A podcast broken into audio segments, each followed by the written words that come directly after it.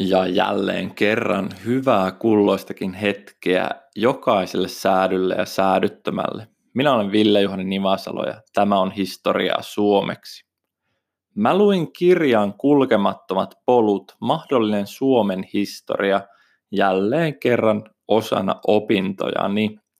Kirjan on toimittanut Nils Erik Wilstrand ja Petri Karonen ja se sisältää useiden eri kirjoittajien artikkeleja – Tämän kirjan alkuosa käsittelee muutaman kymmenen sivua vaihtoehtoisen historian tutkimusta ja loput noin parisataa sivua Suomen historiaa ja sen mahdollisia vaihtoehtoisia suuntia. Sadan vuoden välein alkaen vuodesta 1417 ja päättyen vuoteen 2017, joka on myös sen julkaisuvuosi suomen kielellä, eli se viimeinen kappale on eräänlainen katsaus tulevaan. Tämä teos oli melko helppolukunen ja se rytmitty niin, että yhden vuosisadan pystyi aika kivasti lukemaan yhdeltä istumalta.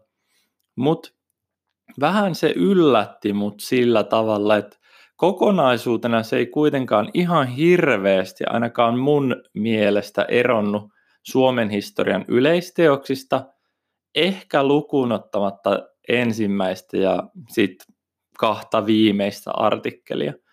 Ja on ymmärrettävää, että lukijan on tiedettävä tämä konteksti, johon nämä vaihtoehtoiset polut sijoittuu, mutta sitten toisaalta, kun tämä kirjan aihe oli ne vaihtoehtoiset polut, niin olisi voinut kuvitella, että kirjoittajat olisi antanut tai olettanut, että lukija tietää jonkun verran enemmän siitä, mitä eri aikakausina on tapahtunut, ja sitten he voisivat keskittyä spekulointiin.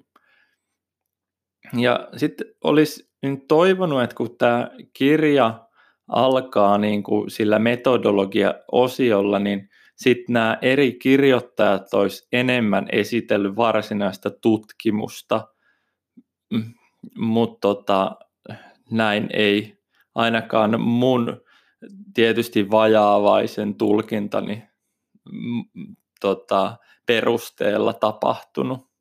Nyt nämä tekstit oli ainakin mun mielestä vähän enemmän sellaista historian tapahtumien läpikäymistä maustettuna tällaisilla pienillä vaihtoehtoisilla kurkistuksilla siihen, että mitä ö, vaihtoehtoista historiaa tietyissä tilanteissa olisi kenties voinut tapahtua.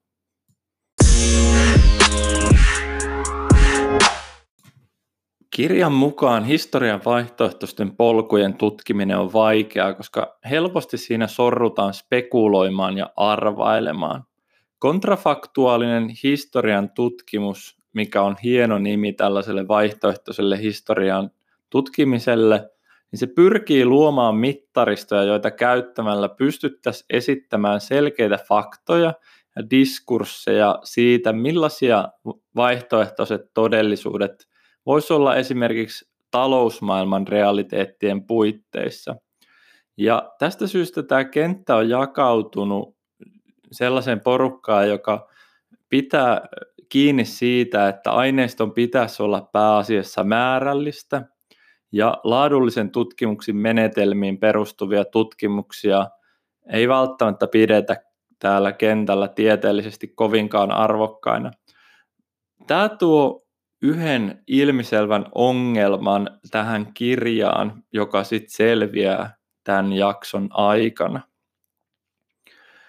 Herkullisempia kohteita kontrafaktuaaliselle historian tutkimukselle on kirjan mukaan tutkimusmenetelmistä riippumatta historian selkeät käännekohdat, kuten Suomen historiassa liittyminen osaksi Ruotsia keskiajan alussa, tai ei keskiajan alussa, mutta keskiajan sen sydän keskiajan alussa.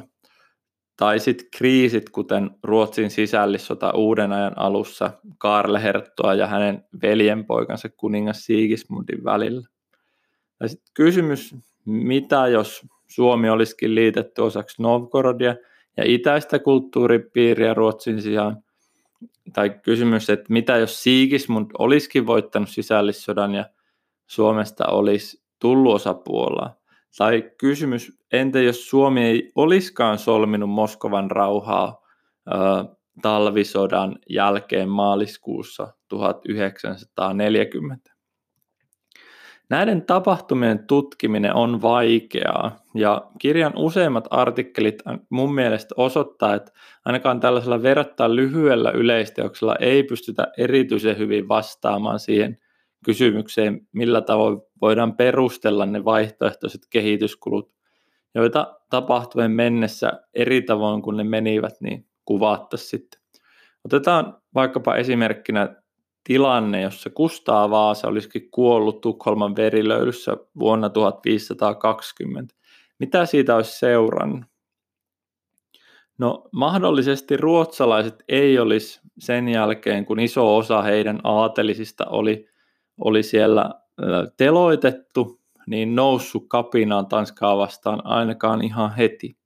Mutta entä sitten 10 tai 50 vuoden kuluttua?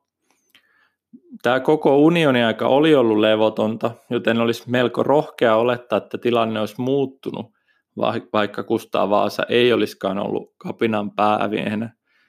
Sitten me vaan luettaisiin alakoulun historiassa jostain Turleif Erikssonista, joka oli sitten, jonka isä oli mestattu siellä. Vähän niin kuin Kustaa, mutta vaan eri nimellä. Eri henkilö otti sen roolin historiassa. Mutta metodologisesti tällaisen kysymyksen tutkiminen on haastava. Ei ole sellaista mittaristoa, jolla me voitaisiin verrata Kustaa Vaasen ja Turleif Erikssonin, joka on siis tällainen hypoteettinen hahmo, jonka just keksin, niin ei, me ei voida verrata niin kuin heidän ominaisuuksia sille, että no tällä Kustaalla oli karismaa näin paljon ja Turleifilla näin paljon. Eli ei ole helppo, helppo tapaa jäsennellä tällaisia niin kuin vertailuja määrällistä mittaristoa käyttäen. No, yksi sellainen asia, minkä mä haluan vielä tästä nostaa, mikä on mielenkiintoista tässä vaihtoehtoisen historian tutkimuksessa, niin on onni.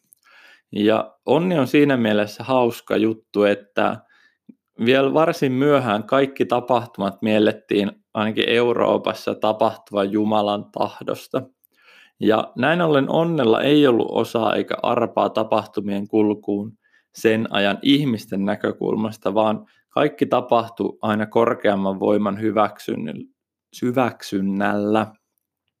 Yksi jännittävä esimerkki, jonka nyt keksin tähän, niin voisi olla vaikkapa jälleen kerran Ruotsin kuninkaan, mutta tällä, hetke, tällä kertaa kustaa toinen Adolfin kuolema Lytsenin taistelussa, jossa tämä haavoittunut kuningas törmäsi perääntyessään vihollisen pistooleen ja miekoon varustettuun ratsuväkeen ja sitten sai siinä seuranneessa kamppailussa kuolettavat vammat. Ja tässä tilanteessa katolilaiset, kun se hän, heille selvisi, niin todennäköisesti ne kutsui sitä kuninkaan kuolemaa Jumalan aiheuttamaksi, kun taas sitten protestantit tai ainakin ruotsalaiset sit Jumalan sallimaksi, että Jumala salli tämän kuninkaan kuolla. Sattuva mahdollisuus ei mahtunut tuon ajan ihmisten maailmankuvaan, mutta nykytutkimus ei tietenkään selitä asioita yliluonnollisilla tekijöillä.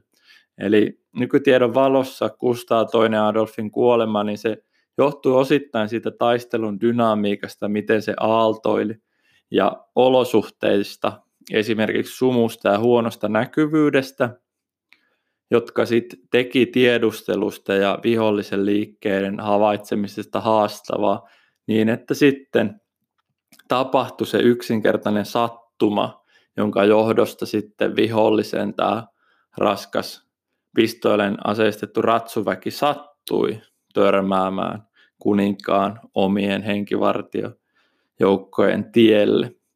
Ja näin sitten kuninkaan matka katkesi siihen. Mä itse näin niin kuin maalaisjärjellä ajattelisin, että, että sellainen selkein tapa pohtia historian vaihtoehtoisia kehityskulkuja voisi olla verrata esimerkiksi tätä Ruotsin historian tilannetta mahdollisimman lähellä olevaan vastaan tilan, vastaavaan tilanteeseen. Et esimerkiksi kun puhutaan siitä, että entä jos Tanska olisi voittanut se unionisodan, niin, niin kun se unioni hajos, tämä on siis todellinen historian puolella, niin Norja jäi kuitenkin osaksi Tanskaa. Niin olisiko Ruotsille käynyt samoin? Et mitkä tekijät erotti ja mitkä yhdisti tuon ajan Ruotsia ja Norjaa, niin ehkä niitä vertailemalla voitaisiin sitten pohtia, että mitä Ruotsille olisi käynyt siinä tilanteessa, että se olisi hävinnyt sen unionisodan. Aina toki tällainen vertailukaan ei ole mahdollista, mutta ainakin se tarjoaisi jonkinlaisen alustan pohdinnalle. Mä olisin toivonut, että tämä kirja olisi leikitellyt enemmän tämän kaltaisilla ajatuksilla. On toki mielenkiintoista tietää ja hahmottaa, missä kohtaa historia olisi hyvinkin mahdollisesti voinut lähteä eri suuntaan, mutta ehkä tämän kirjan niin kuin otsikon perusteella ja sen aiheen perusteella, niin sitä kirjaa lukiessa olisi ollut mielenkiintoisempaa tutkia niitä multiversumeja, joissa todellisuus todellakin on kulkenut eri suuntaan. Mutta se, että onko se edes mahdollisesti tai metodologisesti validia, niin se onkin aivan toinen kysymys sitten.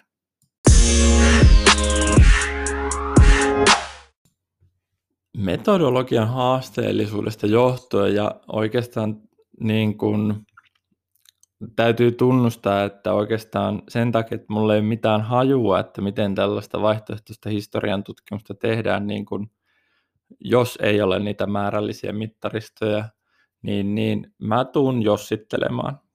Ja mä meinasin aluksi käsitellä vaihtoehtoisia polkuja tämän kirjan esittelemällä tavalla, mutta, mutta sen jälkeen kun mä olin sitä vähän aikaa pyöritellyt, niin mä en ollut tyytyväinen siihen tapaan, koska niin kuin tuossa kirjassa, niin jokainen vuosisata vaati liian laajan kontekstin tarjotakseen siitä huolimatta melko epätyydyttäviä vastauksia.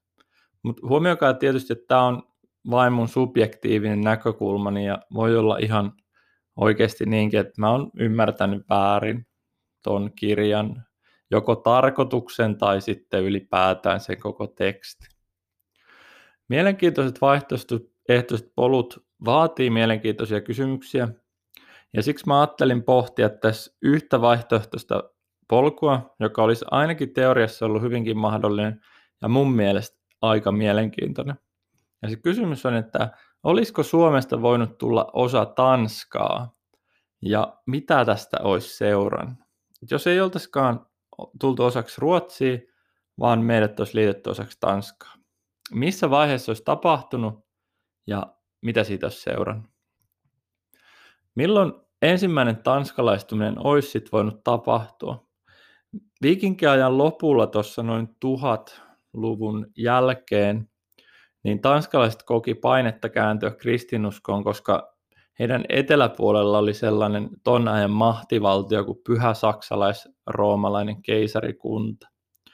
Ja tanskalaiset sitten huomasi, että kyllä heidän kannattaa liittyä osaksi Eurooppaa, että tässä alkaa olemaan aika ahtaat olot meillä pakanoilla ja tanskalaisen Lundin hiippakunta perustettiinkin sitten ensimmäisenä Pohjoismaissa vuonna 1104.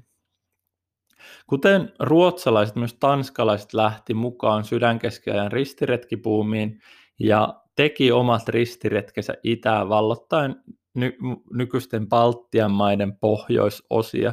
Siellä oli myös toinenkin porukka, tällainen saksalainen ritarikunta, joka muodosti sitten sinne sellaisen äh, ritarivaltion ikään kuin osia. Eli ne oli siellä molemmat hääräämässä. Sitten tietysti oli Liettua, joka säilytti itsenäisen asemansa ja myöhemmin teki Puolan kanssa aika isonkin tuollaisen itä-eurooppalaisen mahtivaltion, mutta sen aihe ei ole tämä podcast. Tämän tanskalaisten ristiretken seurauksena perustettiin muun muassa Tallinnan kaupunkia. Ja, ja ei ole mahdoton ajatus, että tanskalaiset olisikin suunnannut retkensä pohjoisemmaksi Suomeen, joko tämän jälkeen tai sitten jos olisi vaan todennut, että okei, saksalaiset meni tonne, mennään me ylemmäs. Ja itse asiassa sydänkeskeajalla oli myös sitten sellaista liikkumista vähän tuosta niin kuin varsinkin tanskalaisten pappien toimintaa myös sitten Suomenlahden toisella puolella kun ruotsalaiset ei vielä ollut ihan niin tiukasti sitä Helsingin Porvoon seutua hallinnoinut. Heidän merkittävimmät tällaiset tukikohdathan oli silloin Turku, Hämeenlinna, joka rakennettiin Hämeen alue ja Viipuri. Toki sieltä meni se kuninkaan tie sitten rannikkoa pitkin, mutta mut jollain tavalla se oli kuitenkin vielä vähän vähemmän ö, niin kuin vakiintunutta se ruotsalaisten homma siellä, niin siellä hääräsi tanskalaisia kauppiaita ja pappeja ja muita, että periaatteessa siinä oli sellainen pieni mahdollisuus. Mutta joka tapauksessa me tiedetään, että historiassa ei käynyt niin, että tanskalaiset olisi, ö, ollut se porukka, joka, joka olisi tuonut sitten ristiretkien kautta Suomeen niin sanotusti sivistystä. Vaikka Tanska olikin Itämeren alueen suurvalta tuohon aikaan. Mutta sitten saksalaisten kanssa käydyt sodat, virolaisten jatkuva kapinointi ja sitten saksalaisten kauppakaupunkien muodostama Hansaliiton nousu niin kuitenkin johti tanskalaisten tämän suurvalta-aseman menetykseen. Ja myöskään Suomesta ei tullut 1200-luvulla tanskalaista. Joten täytyy mennä vähän eteenpäin ja miettiä, että milloin muulloin se olisi ollut mahdollista. Ja seuraava mahdollisuus tuli 1400-luvulla. Sen ajan tilannetta ymmärtääksemme me joudutaan palaamaan hieman Skandinavian historiassa taaksepäin, koska sata vuotta aiemmin Suomi oli liitetty tiukasti osaksi Ruotsia Pähkinänsaaren rauhassa vuonna 1323. Se on muuten Nöteborg ruotsiksi. Se oli aika hauska nimi. Mä jotenkin ajattelin, että totta kai se on niin suomenkielinen nimi myös kansainvälisesti, mutta sitten kun tutustuin aiheeseen, niin eihän se tietystikään ole, koska se on Ruotsin historiassa se on Nöteborg, se rauhan nimi. No joo, ja tässä ruotsalaisen Suomen alueen paikallishallinto, niin se koostui Turun hiippakunnan alaisuuteen perustetuista seurakunnista sekä linnalääneistä, josta merkittävin oli sitten Viipurin linnalääni idässä. Ja maallinen hallinto oli voimakkaasti kytköksissä kirkolliseen Turun piispa oli käytännössä Suomen tällainen niin kuin ylin virkamies. Suurimmassa kuvassa katsottuna eräs tällainen aika hauska tai erikoinen tapahtumaketju oli tulossa määrittämään koko tämän Ruotsi-Suomen valtakunnan tulevaisuutta. Ja tämä tapahtumaketju, niin voitaisiin vaikka juontaa se Norjaan. 1300-luvun loppupuoliskolla Norjan kuningas Haakon kuudes oli mennyt naimisiin tanskalaisen prinsessa Margaretan kanssa.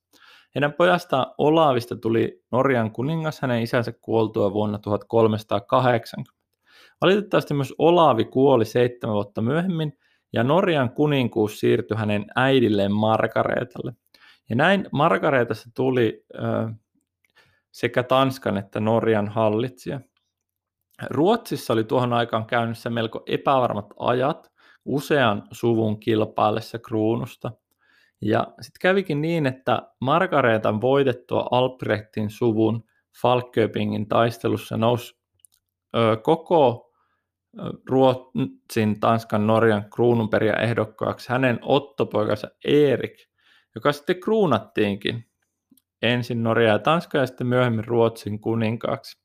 Ja hänen alaisuutensa muodostettiin vuotta myöhemmin näiden kolmen valtion liitto, joka tunnetaan historiassa nimellä Kalmarin unioni. Sen ensisijaisena tavoitteena oli toimia tällaisena tasapainottavana voimatekijänä Itämerellä vaikuttanutta saksalaisten kauppakaupunkien liittooma, eli sitä jo aiemmin mainittua Hansaa vastaan.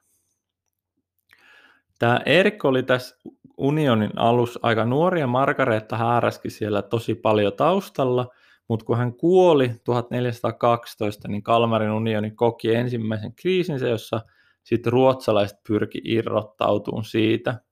Mutta äh, erinäisten tapahtumien seurauksena ja kautta kuitenkin Erik, joka tunnetaan tällaisella lisänimellä kuin Pommerilainen, niin kuitenkin säilytti asemansa unionin kuninkaana – ja Erikin tavoitteena oli luoda yhdistettyyn Pohjolaan oman sukunsa perintömonarkia.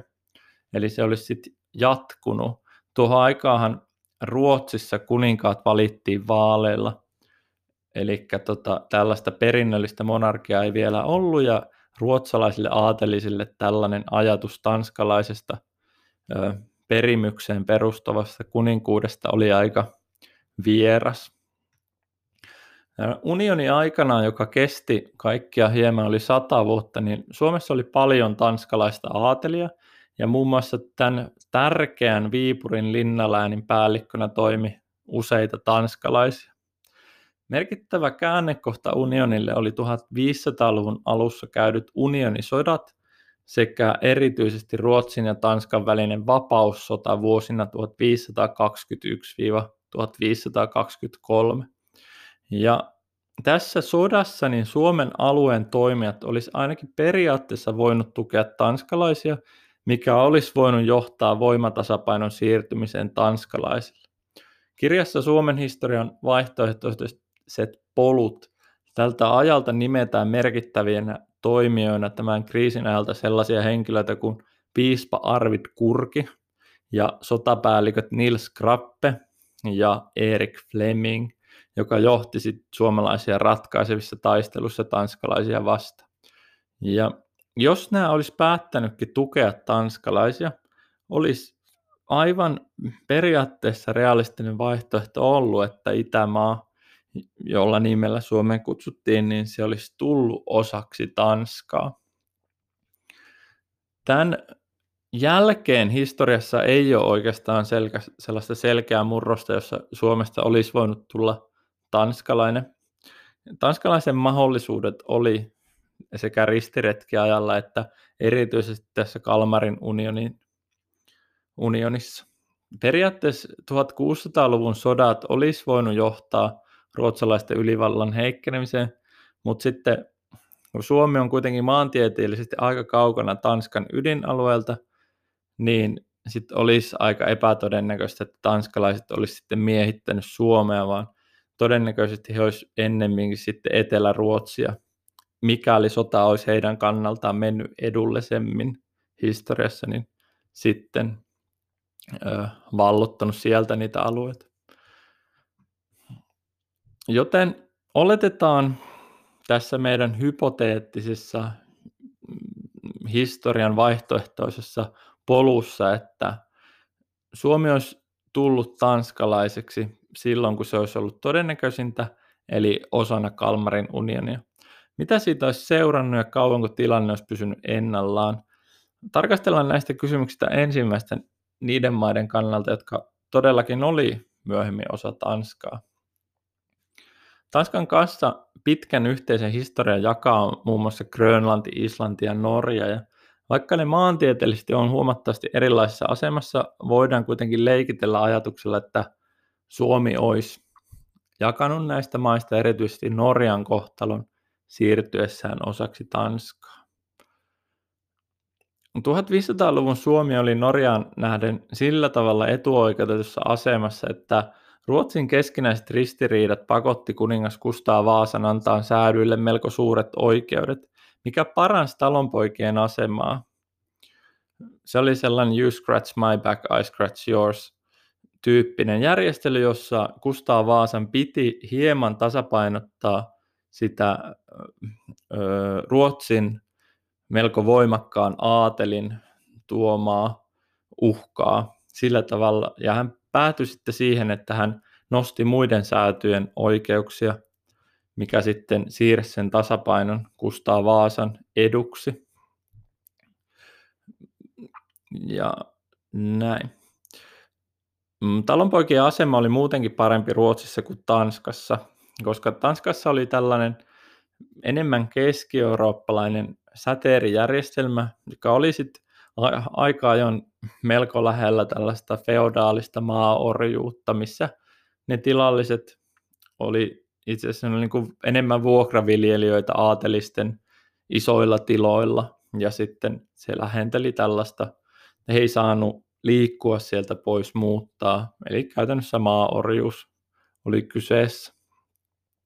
Myös kaupankäynti oli Suomessa erilaista, koska saksalaisilla porvareilla ei ollut yhtä merkittävää asemaa kuin Norjan kauppapaikoilla. Eli voisi olla että jos Suomesta olisi tullut tanskalainen, niin se suomalaisten asema olisi ollut jo heti siinä siirtymässä, siirtymän jälkeen heikompi kuin mitä se sitten oli Ruotsin vallan ja Vaasasuvun alaisuudessa. No toinen sitten, mikä voitaisiin ottaa tällaisena, tällaisen pohdintaan, olisi se, että kun siinä koko keskiajan lopun aikana, niin suomalaiset oli muuttanut sen Pähkinäsaaren ra- rajan yli, ja venäläiset sitten oli vastannut siihen sellaisilla verotusryöstöreissuilla, koska heitä ärsytti se, että, että, että ruotsalaiset levittäytyi sen sovitun rajan yli. Ja tämä kulminoitu erilaisiin konflikteihin, joista ehkä merkittävin oli 20 vuotta 25 vuotta kestänyt sota vuosina 1570-1595. Ja jos nyt kuvitellaan, että Suomi olisi ollut vielä tuolloin tanskalainen ja joku tämän tyyppinen sota olisi sitten Moskovan kanssa käyty, niin olisiko Tanskalla ollut mahdollisuutta käydä tuota sotaa? Niin vastaus on itse asiassa periaatteessa kyllä. Tanska oli just aiemmilla vuosikymmenillä käynyt läpi oman reformaatioprosessinsa ja lisääntynyt viljakauppa ympäri Eurooppaa oli tehnyt sitä rikkaa ja voimakkaan valtion.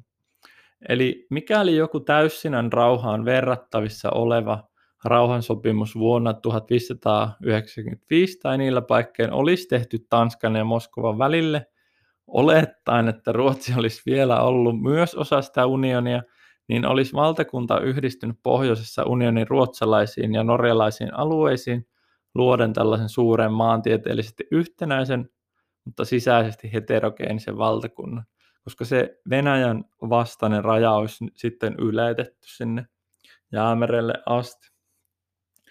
No, tämän mahtivaltion koossa pitäminen olisi kuitenkin ollut haastavaa, koska Ruotsi oli rikas, siellä oli niitä rautakaivoksia, ja väestöltään kohtuullisen suuri, niin tämä Ruotsin alue olisi todennäköisesti pyrkinyt edelleen itsenäistymään. Mutta oletetaan nyt tämän meidän hypoteettisen pohdinnan vuoksi, että jotenkin sisäpoliittisesti velmuilemalla koko unioni olisi kuitenkin pysynyt pystyssä vielä 1600-luvulle tultaessa koska 1600-luvulla käytiin Euroopassa suuret uskonsodat katolisten ja luterilaisten maiden välillä. Tosin tämän niin sanotun 30-vuotisen sodan loppuvaiheessa uskonnolla ei ollut enää juurikaan merkitystä, vaan pakat olivat menneet onnellisesti sekaisin yhä useamman maan liittyessä konfliktiin. Näissä kahinoissa tanskalaiset ja ruotsalaiset ja näin ollen suomalaisetkin oli ainakin nimellisesti ollut luterilaisten puolella – ja Saksan sisäisenä kriisinä alkaneet sodat olisi hyvinkin voinut tällä kertaa päättyä onnellisesti tanskalaisten kannalta, olettaen, että he olisivat sotinut yhdessä ruotsalaisten kanssa. Mutta mitä sitten olisi tapahtunut? Ongelma tämän kaltaisessa ajattelussa on se, että olisiko oikeasti tuohon aikaan ollut mahdollista luoda skandinaavinen suurvalta, joka ei olisi kaatunut sisäisiin valtataisteluihin. Mitä todennäköisimmin ei, olisi ollut. Joten ehkä tässä vaiheessa joudutaan katkaiseen tämä päättelyketju.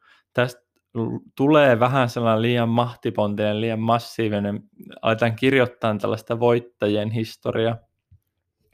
Me ollaan liian kaukana vaihtoehtoisesta tulevaisuudesta tässä vaiheessa ja on liian monta muuttujaa yhtälössä. Ja jo ensimmäiset näistä oli rohkeita arvauksia, Joten just se, että oltaisiin tämän kaltaisen todennäköisyyteen jotenkin lopulta päästy, niin todennäköisyys on uskomattoman pieni.